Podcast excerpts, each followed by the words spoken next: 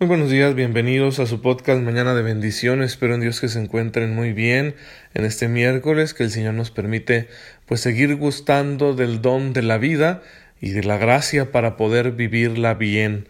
Yo les recomiendo que el miércoles tengan una especial devoción a la palabra de Dios y que se acerquen a la Biblia, a las Escrituras, a leer con espíritu orante, creyente, para que el Señor a través de su palabra, en ese diálogo que tiene con, con, nosotros a través de su palabra, pues nos vaya edificando desde nuestro corazón y nos conceda ver las cosas de una manera diferente. Así que es muy importante que tengamos bien presente el papel que tiene la palabra de Dios en nuestra vida. Que para nosotros como católicos el término palabra de Dios es más amplio no se remite solo a lo que está en las escrituras, pero sin duda que las escrituras son el ejemplo más eminente de la palabra de Dios, así que no podemos conocer al Señor bien a profundidad si no conocemos las escrituras. Hay que acercarnos a ellas. Yo les recomiendo, para leer la Biblia, eh, dos, dos, maneras. La, la primera sería comenzar con el Evangelio de Marcos. El Evangelio de Marcos va al grano, va directo llega inmediatamente a donde quiere, al corazón, a pedirnos conversión ante la figura mesiánica de Jesús. Y creo que nos viene bien eso, sobre todo en tiempos de mucha confusión, donde traemos muchas ideas, donde quizá nuestra fe ya se ha cansado por todo lo que hemos navegado, batallado en la vida. Bien, pues nos viene muy bien leer este Evangelio para decidirnos nuevamente a seguir a Jesús. Y la otra manera sería, con más calma, leerse el libro de la sabiduría. El libro de la sabiduría nos da una perspectiva general del quehacer de Dios. Y eso nos ayuda a situarnos muy bien en, el punto de ver de qué se trata el querer de Dios, la voluntad de Dios, qué es lo que Él quiere, lo que Él manifiesta a través de la creación y a través de su pueblo y a través de la capacidad de pensar que le da al ser humano. Y una vez que leas el libro de la sabiduría, bueno, empezar a leer la Biblia del principio al fin, desde el Génesis hasta el Apocalipsis. Es muy importante que siempre tengamos un, enfoque para leer la palabra de Dios y el libro de la sabiduría nos da un enfoque muy bueno. Claro, el gran enfoque, la gran clave interpretativa para acercarnos a la Biblia será siempre Jesucristo nuestro Señor. Conocer a Jesús a través de los Evangelios y de la predicación de la Iglesia nos ayudará a nosotros a interpretarlo todo cristológicamente. Toda la Biblia la vamos a interpretar desde el misterio de Cristo. Y esto es muy importante porque si no nos podemos confundir, nos podemos sentir bastante enredados al leer algunos textos bíblicos que son difíciles, especialmente en el Nuevo en el Antiguo Testamento, perdón, porque pues el Antiguo Testamento responde a unos tiempos, unas culturas y unas mentalidades muy diferentes a los nuestros. Así que nuestra clave interpretativa será Cristo. Y bien, por último quisiera decirles que pues esta clave interpretativa no es solo para la Biblia. En realidad la interpretación que hacemos de toda la historia de la humanidad, de todos los acontecimientos que nos rodean y de nuestra misma vida personal, debe ser esa clave interpretativa una clave cristológica. Es decir, Cristo nos ayuda a leerlo y a comprenderlo todo, a tener una visión objetiva y al mismo tiempo sobrenatural de las cosas. Así que como cristianos nosotros debemos mantener ese enfoque. No, no puedo yo decirme cristiano y tener otra clave interpretativa y ver el mundo con los ojos de Marx o de Freud, sí, aunque hayan dicho cosas muy buenas, muy ciertas algunas, otras no, pues eh, no puedo yo hacer de, de sus esquemas teóricos mi clave interpretativa principal. Podrán aportarme algo bueno, ellos y muchos otros autores, muchos otros pensadores, pero mi enfoque como cristiano es mantener como clave interpretativa principal la figura de Cristo, su persona y su mensaje. Así que el miércoles nos conviene, todos los miércoles la iglesia nos invita a tener esta devoción por la palabra de Dios y bueno, pues hay algunos tips para que ustedes puedan acercarse a la Biblia con confianza. Bien hermanos, pues hemos terminado nuestra serie de especiales de la Semana Santa y vamos a volver al ritmo normal de los episodios de nuestro podcast. Quiero cerrar eh, el tema de, de, la historia de la iglesia para que luego entremos en el gran tema que tanto me gusta de la liturgia. Y vayamos viendo los sacramentos como nos los propone el Catecismo de la Iglesia Católica, con su base bíblica, con su desarrollo histórico, con su teología, y esto nos ayude, por supuesto, a una mejor comprensión de los mismos, a una mejor celebración, una celebración más fructuosa de los sacramentos que son los signos de la salvación. ¿Qué hay que decir por último sobre la historia? Bueno, una vez terminado el Concilio Vaticano II, que nos dejó grandes enseñanzas que todavía estamos batallando para asimilar, eh, vino una cierta crisis en la Iglesia que se hizo notar en muchas áreas, especialmente en el modo de vivir el sacerdocio.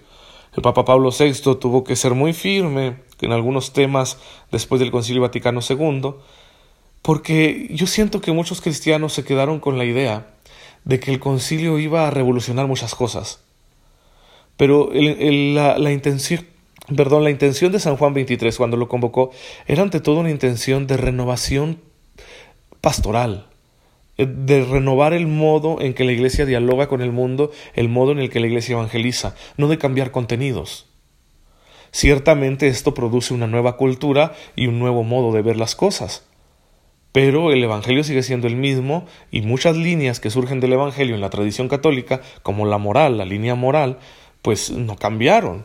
Pero algunos tenían esta expectativa y, quizá creyeron que los padres conciliares se habían quedado cortos en sus reflexiones y llevaban las cosas mucho más allá de lo que dice la letra del concilio, amparados en un supuesto espíritu del concilio.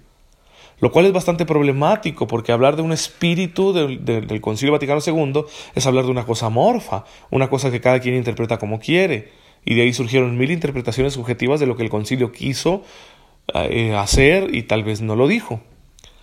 Y a Pablo VI, el beato Pablo VI, que esperemos pronto sea canonizado y que al parecer se va a convertir en el patrono de los no nacidos por su defensa acérrima de la vida, tal y como lo quiere el Señor pues eh, tuvo que navegar ahí, ¿verdad? Tuvo que dirigir con mano firme el timón de la iglesia. Luego estuvo este, este momento tan crítico, tan desconcertante del brevísimo pontificado de Juan Pablo I, que duró un mes de, papa. Y después vendría la elección de San Juan Pablo II. Karol Wojtyła un obispo polaco que forjó su vocación en medio del dominio nazi y después del dominio comunista y que supo guiar a la Iglesia de Polonia en un medio de una gran crisis, un hombre de un gran carisma, un gran humanismo, un gran espíritu y que tuvo un largo, largo pontificado en el cual, aunque hubo algunos baches, algunos tropiezos, la Iglesia fue manteniendo el ritmo y volviendo al crecimiento vuelven a, estabilizarse muchas cosas y empiezan a crecer muchas cosas y se recuperan algunas eh, cosas buenas que se habían abandonado después del concilio. Eh, es un pontificado muy interesante que nos tomaría mucho tiempo analizar. Ojalá que un día también podamos hacer un especial para ver la persona y el ministerio de San Juan Pablo II. Nos ha dejado una herencia riquísima, un magisterio riquísimo y, pues Dios nos bendijo de verdad con este Papa Santo. Entramos en el, tiempo moderno del de, pontificado de Benedicto XVI, el Papa emérito, y por supuesto el Papa Francisco, que está representando para nosotros como un aire nuevo, una brisa fresca en la Iglesia. Y no me atrevo a, hablar desde el punto de vista histórico de lo que representan estos dos pontificados, el anterior y el presente, porque estamos muy cerca. Y cuando estamos muy cerca en el tiempo, nuestro juicio es, es difícil, ¿no? no lo hacemos de una manera este, que podamos llamar imparcial, porque aún estamos envueltos en los acontecimientos cercanos, ¿verdad?, de, estos dos pontificados. Así que vamos a dejar hasta aquí la etapa de la historia, que nos quede claro una, una enseñanza.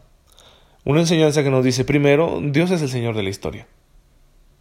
No, no debemos temerle a la historia.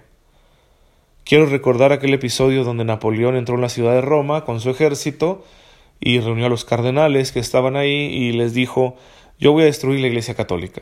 Aquel chaparrito era muy acelerado, era un gran estratega, la verdad, y es que eh, pues en poco tiempo dominó prácticamente toda Europa, aunque luego ya pues fue retrocediendo hasta que fue vencido, pero quizá andaba embelesado con sus glorias y por eso se atrevió a decirle esto a los cardenales. Y por ahí había un cardenal, más chaparrito que él todavía, eh, anciano, el cardenal Consalvi, que, que dicen que se rió se rió de Napoleón en su cara.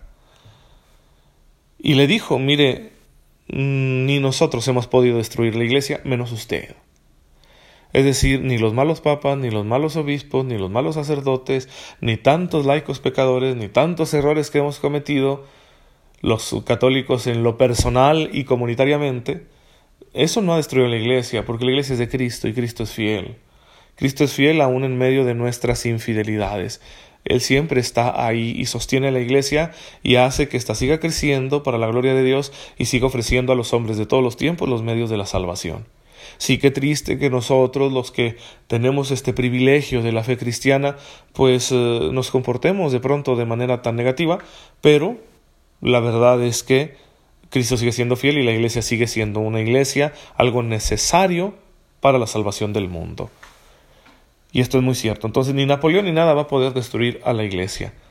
Entonces e, esta enseñanza histórica que nos da el Espíritu Santo es que la iglesia es indefectible. La iglesia es un misterio querido por Dios y aunque esté llena de contradicciones, va a seguir existiendo. Y qué bueno, ¿sí? No, no qué bueno que como cristianos pequemos, no qué bueno que como cristianos nos equivoquemos, no, pero qué bueno que, que las cosas sean así, porque siempre habrá en la iglesia un lugar para un pecador más.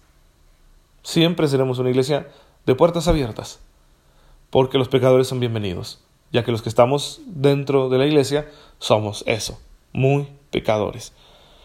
Claro que lo mejor es que cada pecador en la iglesia se deje alcanzar por la misericordia de Dios, se deje transformar por la misericordia de Dios y luego él mismo sea un factor de transformación en el mundo a través de una vida santa, de una vida justa, de una vida recta.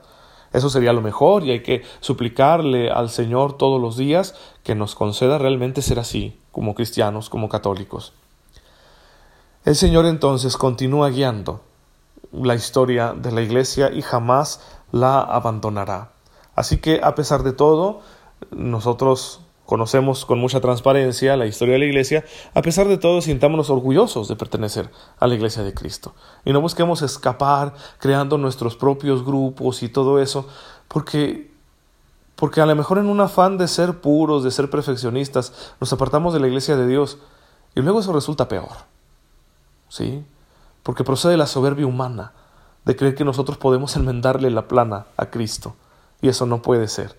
Así que mejor permanecer unidos a la roca de Pedro, unidos a la Santa Iglesia católica, universal, y bueno, Dios nos juzgará a su tiempo, así que pidámosle mucho la gracia de ser fieles, de edificar la iglesia, de ayudar que la iglesia dé testimonio en el mundo de hoy. Y por analogía, que así como, como el Señor sigue guiando a su iglesia, el Señor también sigue siendo el dueño de mi historia personal. El Señor me guía, el Señor no me va a abandonar, el Señor con su providencia va a estar siempre presente en mi vida y me va a ir orientando y, yo puedo experimentar su presencia amorosa, su acción poderosa, si me abro, si me abro a la fe, si soy dócil a, a las mociones del Espíritu Santo y si renuncio al pecado.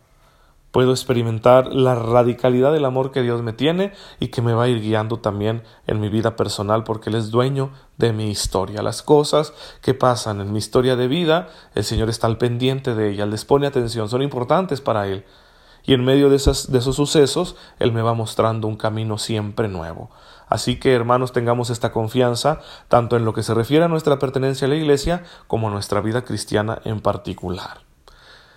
Bendigamos pues a Dios por este misterio tan grande y dispongámonos a que nos siga enseñando a través de este humilde medio que comparto con ustedes todas las riquezas de nuestra fe. Padre, te bendecimos, porque tú eres el dueño y Señor de toda la historia y la has confiado a tu Hijo Jesucristo nuestro Salvador. Concédenos vivir siempre en la plena confianza de que tú tienes el control de todas las cosas. Ayúdanos a corresponderte con la fe, la esperanza y el amor. Tú que vives y reinas por los siglos de los siglos. Amén. El Señor esté con ustedes. La bendición de Dios Todopoderoso, Padre, Hijo y Espíritu Santo, descienda sobre ustedes y los acompañe siempre. Muchas gracias por dejarme llegar a sus oídos y a sus corazones. Hoy he tenido que grabar más temprano, así que el podcast les va a llegar más temprano. No se enojen conmigo, a veces es bueno madrugar y pues sigan pidiendo mucho para que continuemos con esta labor que el Señor nos ha encomendado. Hasta mañana, si Dios lo permite.